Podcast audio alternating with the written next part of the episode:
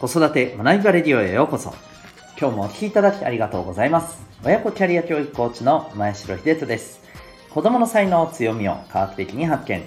本当に目指したい目標を実現する方法を学び、コーチングで実践。変化の激しい今、未来において必要な人生を切り開く力を伸ばす。そんな親子サポートをしております。このチャンネルでは、共働き子育て世代の方を応援したい。そんな思いで子育てキャリア、コミュニケーションに役立つ情報やメッセージを毎日配信しております。今日は第596回でございます。えネットゲームにどっぷりなお子さんについて、そんなテーマでお送りしていきたいと思います。また、この放送では、毎日が自由研究探究学習施設 Q ラボを応援しております。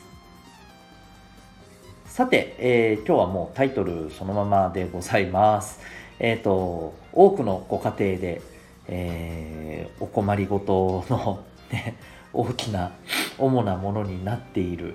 えー、お子さんのネットゲームにどっぷりという状態ですね。まあね、親としては、うん、ずっとダラダラそれをやるのはいかがなものかと、かといって、えー、まあ例えばねあの時間制限をしても、まあ、全然守ってくれなくて、えー、イライラして喧嘩になってとかねかといってまた取り上げるとね,、えー、ね結構それが連絡網だったりとかするとね本当にもう支障が出たりとか、まあ、なかなかねこうどうも、うん、いい落としどころがというところがねあるのかなと思いますけども、まあ、これについてですねこれまでの放送でも、いろいろとあのお話はさせていただいたんですけれども、そことちょっと重なる部分もね、ありつつですね、えー、まあ、あの今日はまたそれについてお話していきたいなと思います。で、まあ、今日やっぱりお伝えしたいこととしては、まあ、そんなお子さんへのそうですね対処法といいますかうーんまあなんでしょうねこうこうルールを決めてもなかなかね、じゃあ守ってくれないと。でも、親がいっそですね、うん、なんていうのか、もう、もう、はい、じゃあもうやるだけやれと。まあ、もちろんね、さすがに睡眠時間っていうところは、あの、いかがなものかっていうところはあるでしょうから、まあ、例えばね、もうさすがに何時になったら、えー、ね、もう預かるとか、まあ分かりませんけどね、そういうふうなあのこともありだと思うんですけど、うん、あのそれがなかなか厳しいと、うん、やっぱりこう目の前でずっとダラダラとねネットゲームをさせられて、えー、ささ,、えー、されているのを見させられるとねどうももうなんかこっちがイライラしてもうダメだと、えー、いう方に関してですねもうこれ一番の方法はですねまあこれがねあの誰でもえー、すぐにできるっていう手法ではないのでちょっとこう伝えるのは心苦しいんですけどまあ他のことをさせるっていうのが一番だと思います、はい、要するにお子さんがですね他のまあやるべきことでもいいし、えー、やりたいことでもいいです。それが見つかってまあぶっちゃけゲームよりゲームどころじゃないと。ゲームよりそっちだと。いうふうになればですね、自然と、はい、ゲームだったりネットでダラダラだったりっていうのはまあなくなると思います。まあ、ですので、まあ、例えば、うん、それこそね、まあ、あのー、個人的にはね、まあ、この辺、ただそのためにっていうのもどうかとは思うんですけど、まあ、例えばね、まあ、塾であったりとかね、うん、そういった習い事に、まあ、通わせるというのも手だと思います。はい、あるいはね、あのうちででもいいと思うんですよ。うちでできることでも。例えば今だったらオンラインでなんか受けられるようなね、ものもいろいろあるじゃないですか。うん。そういうものをさせるとかですね。そうすると他のことできないですよね。うん。なので、えっ、ー、と、こういったまあ、習い事とか、まあ、やるべきこと、やりたいこと、やるべきことを他に見つけて、えー、そう、それをさせるということなんですね。で、結局のところ、あの、これが僕はまあ一番、なんでしょうね。うん。まあお子さんからしても、例えば、さあそもそもね、えー、ゲームやネットにそんなに執着のない子だったら何の問題もないんでしょうけど、まあ、それがなかなか厳しいっていう子は、まあ、とにかくゲームやネットの時間を減らされるっていうだけでもうとにかく苦痛なんですよ。うん。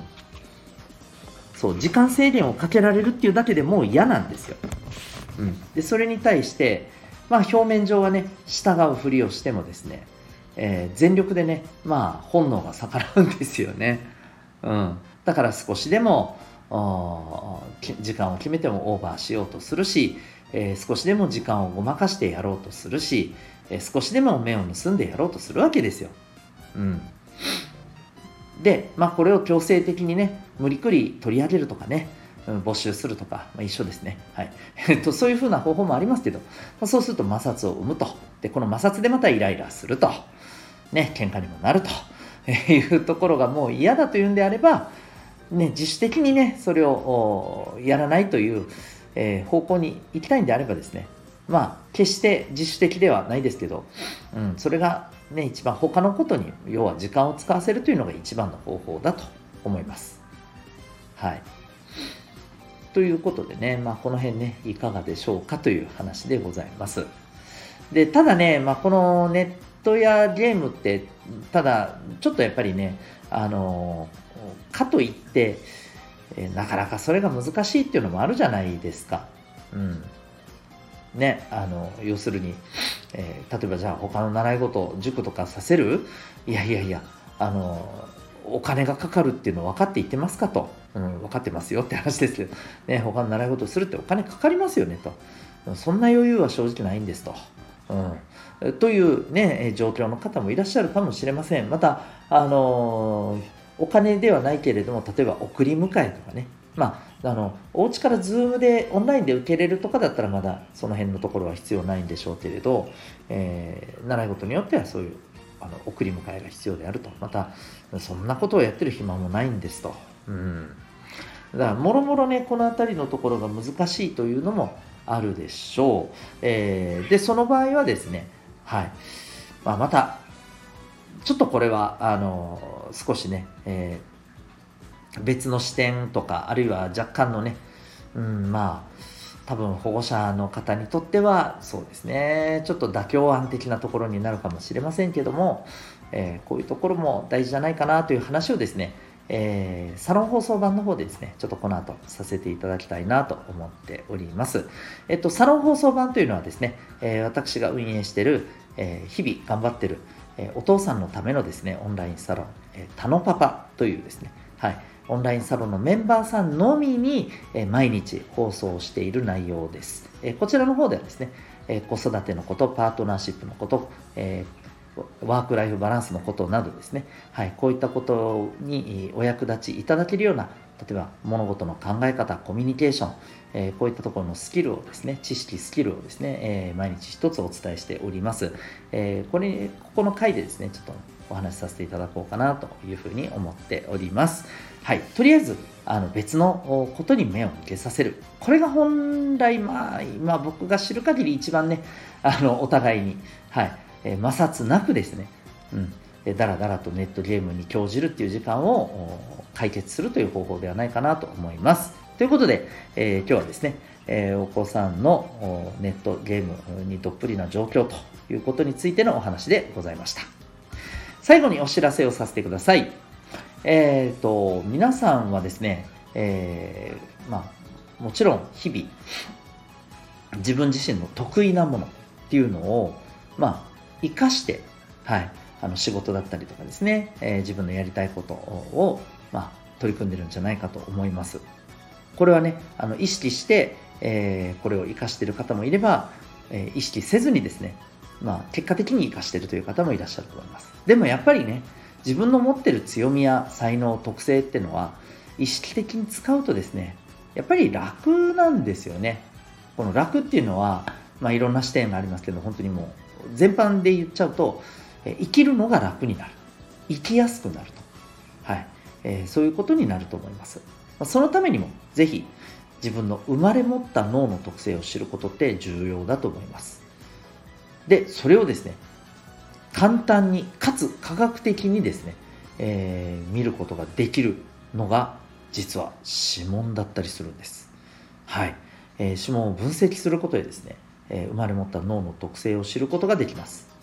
えー、ご自身の、そしてお子さんのですね、え脳の特性を知ることによって、コミュニケーションの傾向とか、物事の考え方とか、こういったところのね、特徴を知り、えじゃあそれを伸ばすために、えあるいはコミュニケーションでより円滑にね、えやっていくために、